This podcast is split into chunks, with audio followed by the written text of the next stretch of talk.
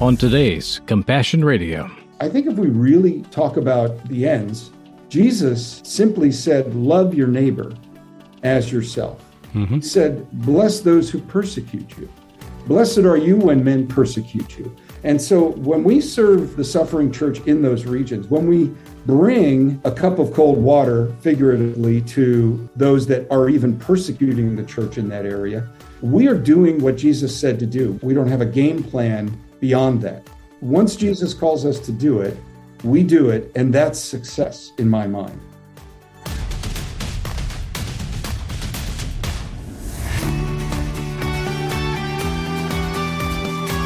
Traveling the road less traveled and discovering the intrepid souls heading the same way.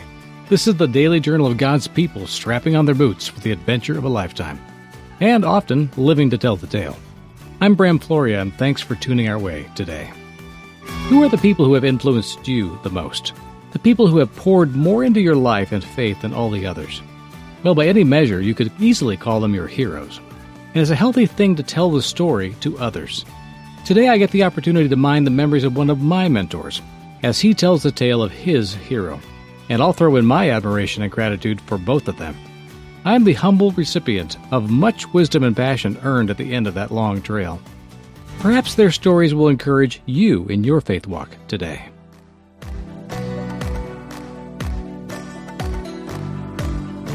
Well, friends, we're welcoming back, and hopefully not for the last time, a good friend of ours and a guy that's been behind the curtain for a number of years, and that's Carl Moeller of the Joshua Fund, and he's also been on our board of directors for a number of years. Carl, welcome back to the program now.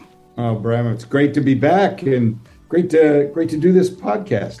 When I first thought about doing this particular interview with you, I thought, well, sad news begets maybe some downer programming. But I thought, wait a minute, we're not talking about something today that is a loss. Yeah. It is a gain for heaven. It's a gain for the church, really, because how many other people do you know that have lived almost 100 years and have been on the front lines of faith the entire time? Well, we're talking about someone you used to work for yeah. and someone that Norm held in high regard and they were good friends, and that is who we know in the West as Brother Andrew. Yeah. And that person graduated to glory just a few days ago, yeah. and at the age of 94, no less. Yeah. So I wanted to tackle it with some personal stories, people that have traveled and spent good time with Brother Andrew over the years, and why he was so important to a generation of Christians in America, and what that means for this generation who probably doesn't even recognize his name anymore. Yeah.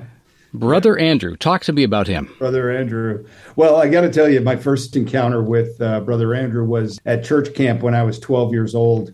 Uh, there you go. Comic book. Uh, there were three comic books that the church camp store sold. Uh, one was The Hiding Place with Corrie ten Boom, and I thought that mm-hmm. was great.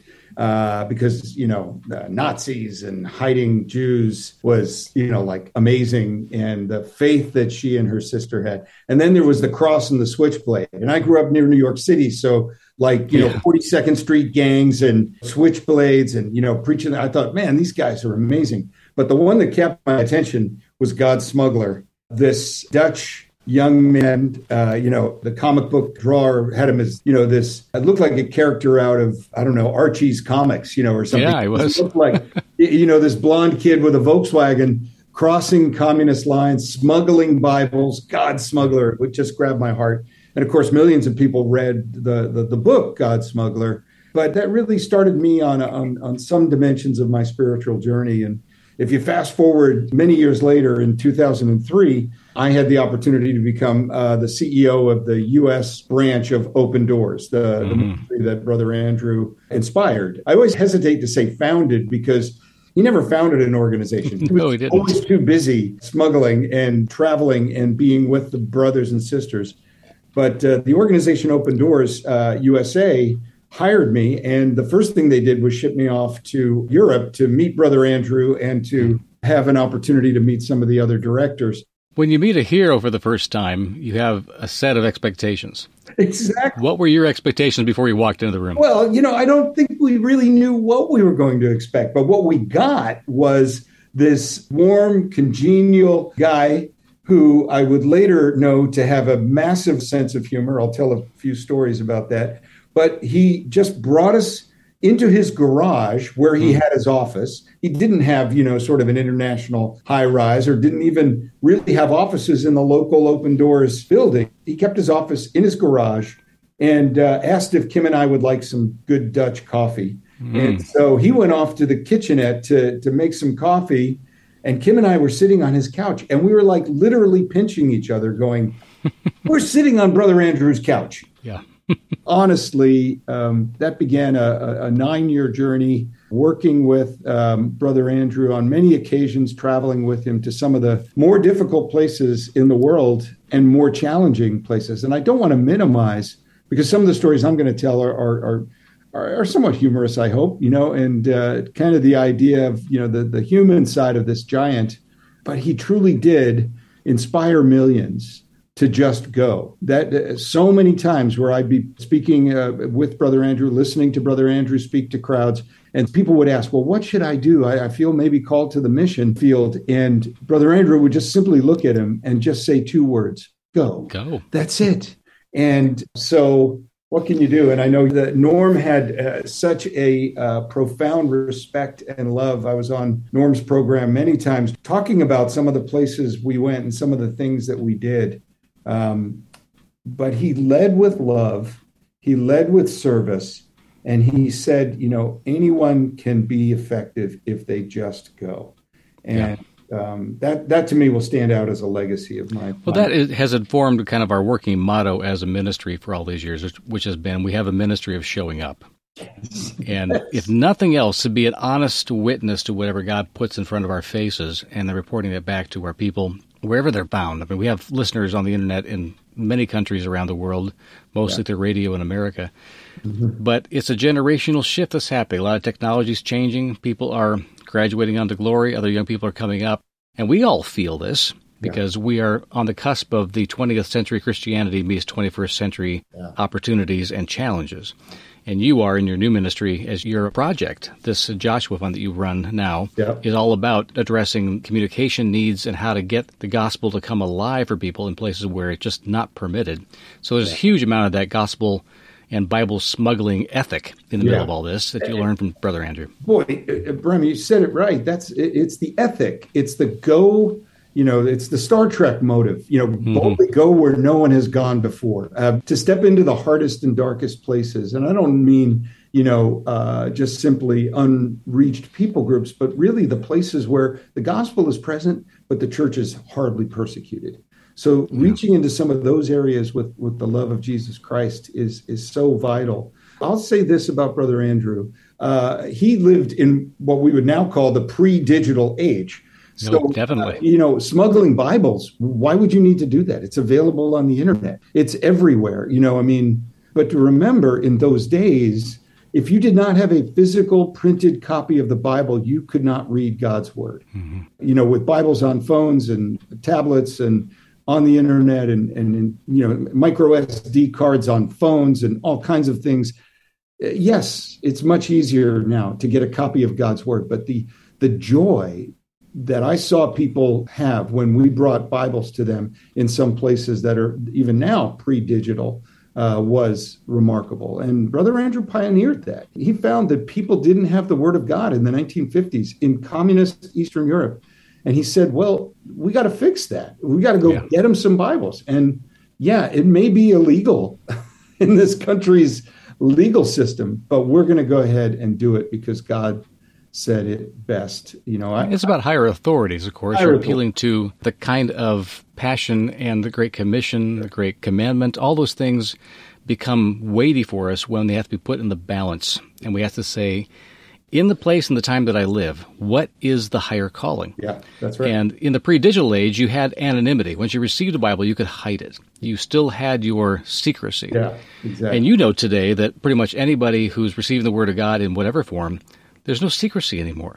Digital. We, we, live in a surveillance state around the world, and that's just a reality of this generation and those going forward. That there's going to be some kind of uh, digital trail on all of us. Yeah. So our understanding of what we can do or should do and how to operate within our generations is going to be a different calculus than what our grandparents and our parents went through. Yeah, and, and you know it's going to be that case uh, that still we're going to require, even though the, the, the, form for the boldness is going to change, that we still need that boldness. We still need that. Yeah. I love the way you said it, Brother Andrew ethic, to be able to go and and to to to say, if they're reachable, they're winnable. That was another phrase that Brother Andrew would say all the time. People think, oh, well, uh, a terrorist like uh, Osama bin Laden at the time. I mean, one trip we were taking together in Texas, and I asked him a few questions about ministry, and he, he challenged me. He said, Do you pray for Osama bin Laden's salvation? Mm. I said, No, I don't. Uh, and sadly, it didn't even dawn on me to pray for a terrorist's salvation. And Brother Andrew said that that is the most powerful weapon to defeat terrorism. Not mm-hmm. military mm-hmm. might, not guns, not, not violence. Those are the tools of the enemy. Go with love and believe and pray for the salvation of terrorists.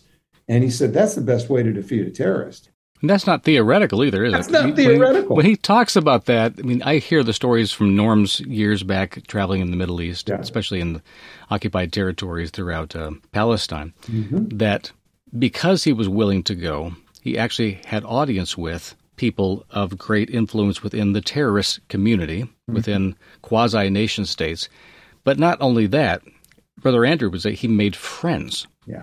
He made friends among what we would consider the enemy. Totally and I think I think that's that blows some circuits in some Christians' minds. Yes, it does. Uh, that that you can be friends, um, but I always think that friendship with uh, with those hostile to the gospel is one of the greatest tools to bring the the true love of Jesus to places. I mean, it's easy to love people who love us. People who mm. are opposed to what we believe.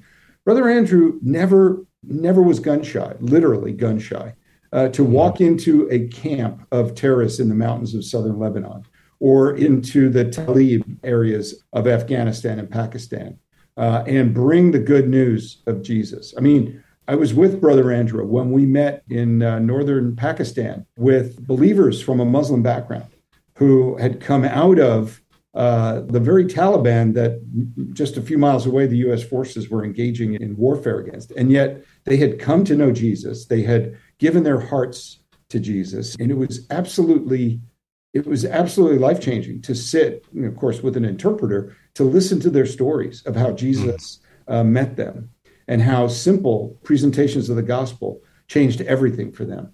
After that trip, Brother Andrew continued to go into the, the mountains of Pakistan and Afghanistan secretly and baptize believers. I mean, we're talking awesome. at the time in his 80s and you know just going in and doing it and not making a lot of fanfare about it. You know, never went in with logos, never went in with, uh, you know, big banners, you know, saying we're doing this. He just went in. He just did it. He just went. Compassion Radio will continue to keep bringing you awesome opportunities to make a difference for the kingdom around the world. But we need your help right now to continue doing just that. We continue to focus our relief efforts on the intrepid Christians getting relief to the front lines of conflict in Ukraine Oksana Gorbanova is the tip of the spear on this project. Just last week, she and team members from our partner, Serve Ukraine, finished delivering aid that you provided through your generous giving. Here's how your gift made a difference this time. A refugee and orphanage center was quickly built in western Ukraine that Oksana's volunteers currently use to serve hundreds of new refugees every day. You helped to buy seed for a new community farm and garden that is feeding hundreds of people. You helped to buy a herd of cows that is now providing children with fresh milk and the farm itself is providing work and hope for those who feel lost and without purpose. For all of this, friends, I say thank you. And don't stop now. Please give generously today so we can keep growing our Serve Ukraine project and supporting heroes like Oksana Gorbanova. I just finished recording a new interview with Oksana that will air next week, so plan to catch those broadcasts. And a final note about this. As you've heard, a massive retaliatory strike on Ukraine occurred Monday morning that took the lives of civilians all across the country. Well, we finally heard from all of our partners, including Oksana's refugee team, and thank God, all have been spared so far. But they're bracing for a brand new wave of refugees heading their way. So again, please give whatever the Lord enables you to to help us save more lives and deliver more hope.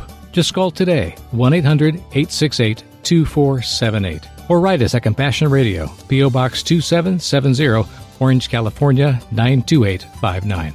And catch us on the web, of course, at CompassionRadio.com. And now, back to the broadcast. We're talking about Brother Andrew with Carl Moeller, currently of the Joshua Fund and previously of Open Doors USA, and a whole bunch of other incredible projects that God's called you into. Now, Carl, I want you to keep taking us on the road with Brother Andrew because that's where the story comes alive for you. You can see the places, you can smell the food, you can see totally. what's going on. You can see the twinkle in Brother Andrew's totally. eye, too, for that matter.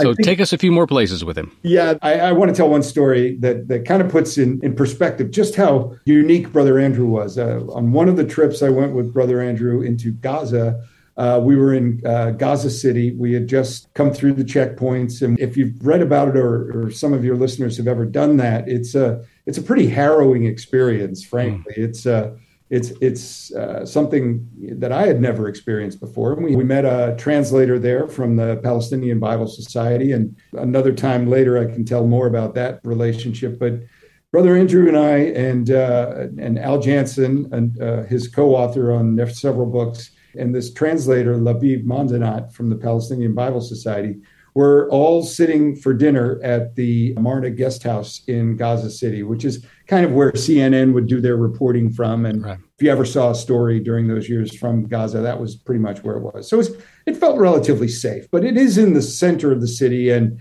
uh, there were protests at the time. I think there was a hmm. uprising of some kind and some incursions. Uh, that had just taken place. And so it was it was a pretty tense environment. These protests were marching in the streets, and we could hear shouts and everything. And and in the guest house courtyard where we were served meals, uh, we were sitting there at a low table. You know the the shisha and the you know the kebabs and all of the good food that we were enjoying. And this big hedge surrounded the courtyard to separate us from the main street. But we could hear everything. Hmm. And Brother Andrew is on the phone with his wife Corry, talking in Dutch. I'm having a you know conversation with Alan Labib, and over the hedge, someone throws uh, a flashbang grenade. Ooh. Boom! This huge grenade goes off. Al gets up, just bolts into the into the hotel. Labib and I are frozen uh, at at the table. And you know, if if that's the purpose of a flashbang grenade, it certainly worked on me. I, I, was I was just sitting up for anything that happened after that. But brother Andrew didn't break stride. He just kept talking on his phone in Dutch, and you just hear him go, "It was a bomb, a bomb." just like, of course, it was a bomb, and no problems. What else do you expect, Ram? What else do you expect? We're, you know, come on, you know, and you just keep talking.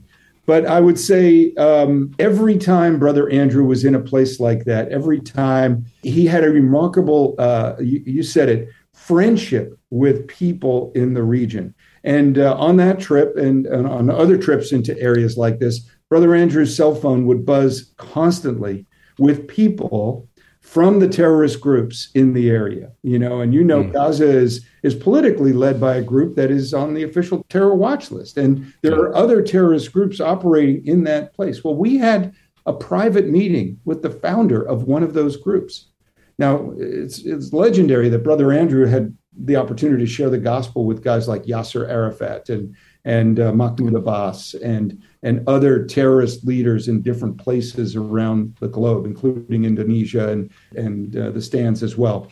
These, these very famous meetings, but this was one that, that, that hasn't made a book or anything, but we had the opportunity to sit with Labib translating between the founder of this terrorist group. I'm, I'm, I'm reluctant to name it because I understand. I do.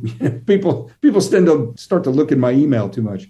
And then Al Janssen and Labib and myself would listen as these leaders would speak from the Quran very beautifully to try and you know explain what they believed. And Brother Andrew would respond out of the book of Luke with the gospel of Jesus Christ. And I'm telling you again, pinching myself to say I'm sitting here and this is really happening in Gaza City with the leaders of terrorist movements, and I'm listening to the gospel being proclaimed to them. It was It's like a poetry duel. Yeah, and I've heard like I've heard about going into Bedouin communities where you better have a song ready because when you sit down, it's going to be entertainment for the night. That's it. That's exactly and right. Whether they agree with you or not, whether they feel like I want to kill you in the morning, they still want to be deeply moved by what you say the night before. But it was the friendship that Brother Andrew forged with these groups while mm-hmm. they were on the run he brought the love of Jesus to them in the form of cups of cold water, figuratively, and the blessing of knowing that somebody was praying for them. You know, you've had this experience, Bram. It doesn't matter what faith you're from. If you tell somebody, Can I pray for you? Hmm. They will say, Yes, yes. Yeah. And so we've had the opportunity to pray in Jesus' name with with people in that in that part of the world, regardless of what their faith is. Yeah, it happens because not just that you're there, but you've stepped into the cracks where the spiritual is leaking through like a gushing spring. That's I mean, right. the need for intervention, for God to do something, for my suffering to have meaning, yeah. for my life to amount to something, for people to understand me, and for God to love me. Yeah. Those are huge forces in people's discussion and their conversation with you. Yeah. And because you're there, they have hope mm. literally that somebody's going to notice them and be aware of their situation. And when you bring the gospel back, it is a cup of cold water. But yeah. I got to ask on behalf of the skeptics back here in the West to what end? Okay, we spent all this effort, and he goes there and loves all these people that we've been trained to hate in the West, and he sits down with them.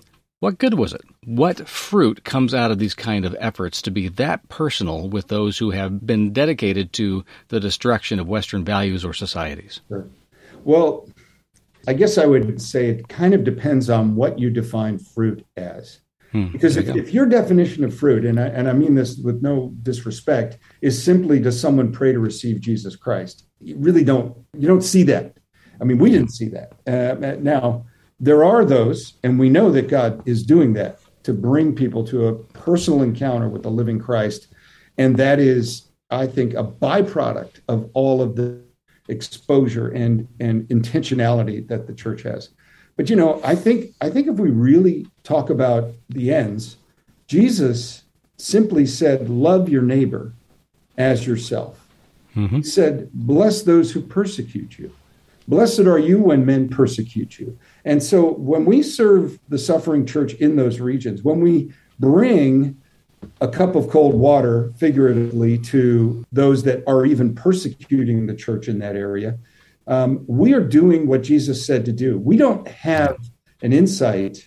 We don't have a we don't have a game plan beyond that. Once Jesus calls us to do it, we do it, and that's success in my mind because God is the one who's in charge of bringing about his purposes. It's not our purposes. I mean, believe me, when I when I used to tell people I'm going into these different countries and these different places, they'd say, "Why do you go there?" Because it's certainly not for a vacation. you don't go there to enjoy it. You go there because Jesus said go. Yeah. Brother Andrew was always an inspiration. He never had sort of a pocket agenda to hmm. see people accomplish his purposes or something like that. His agenda was simply to do what Jesus said. My thanks to Carl Moeller of the Joshua Fund and previously CEO of some very notable organizations, including Open Doors USA, the American Bible Society, and others. I'm honored that he was willing to share with us today and to serve for a number of years on our board of directors. He'll be back next week with more inspiring stories of Brother Andrew, known to millions as God's smuggler. I hope you'll tune in for that. Hallowed be thy name.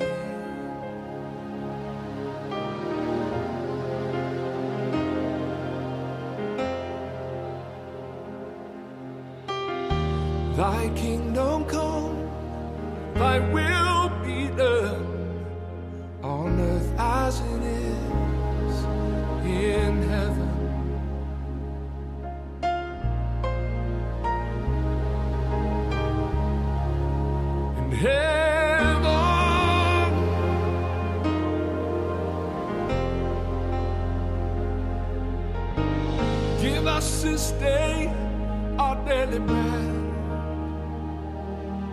and forgive us our debts as we forgive our debtors.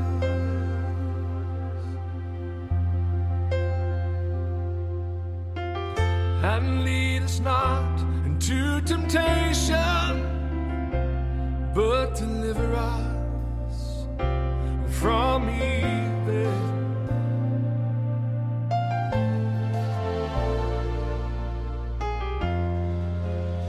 Thine is the kingdom.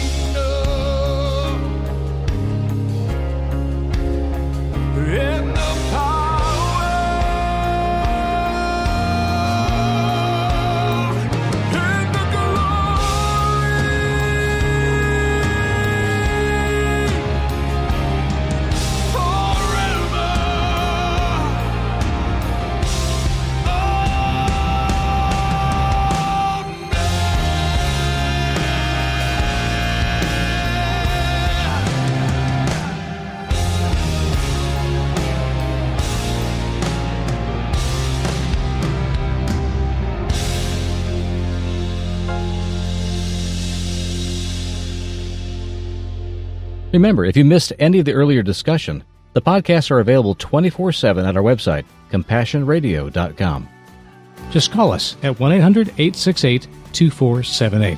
Write us at Compassion Radio, P.O. Box 2770, Orange, California 92859. Text the word compassion to 53445 or make your gift through our website, compassionradio.com.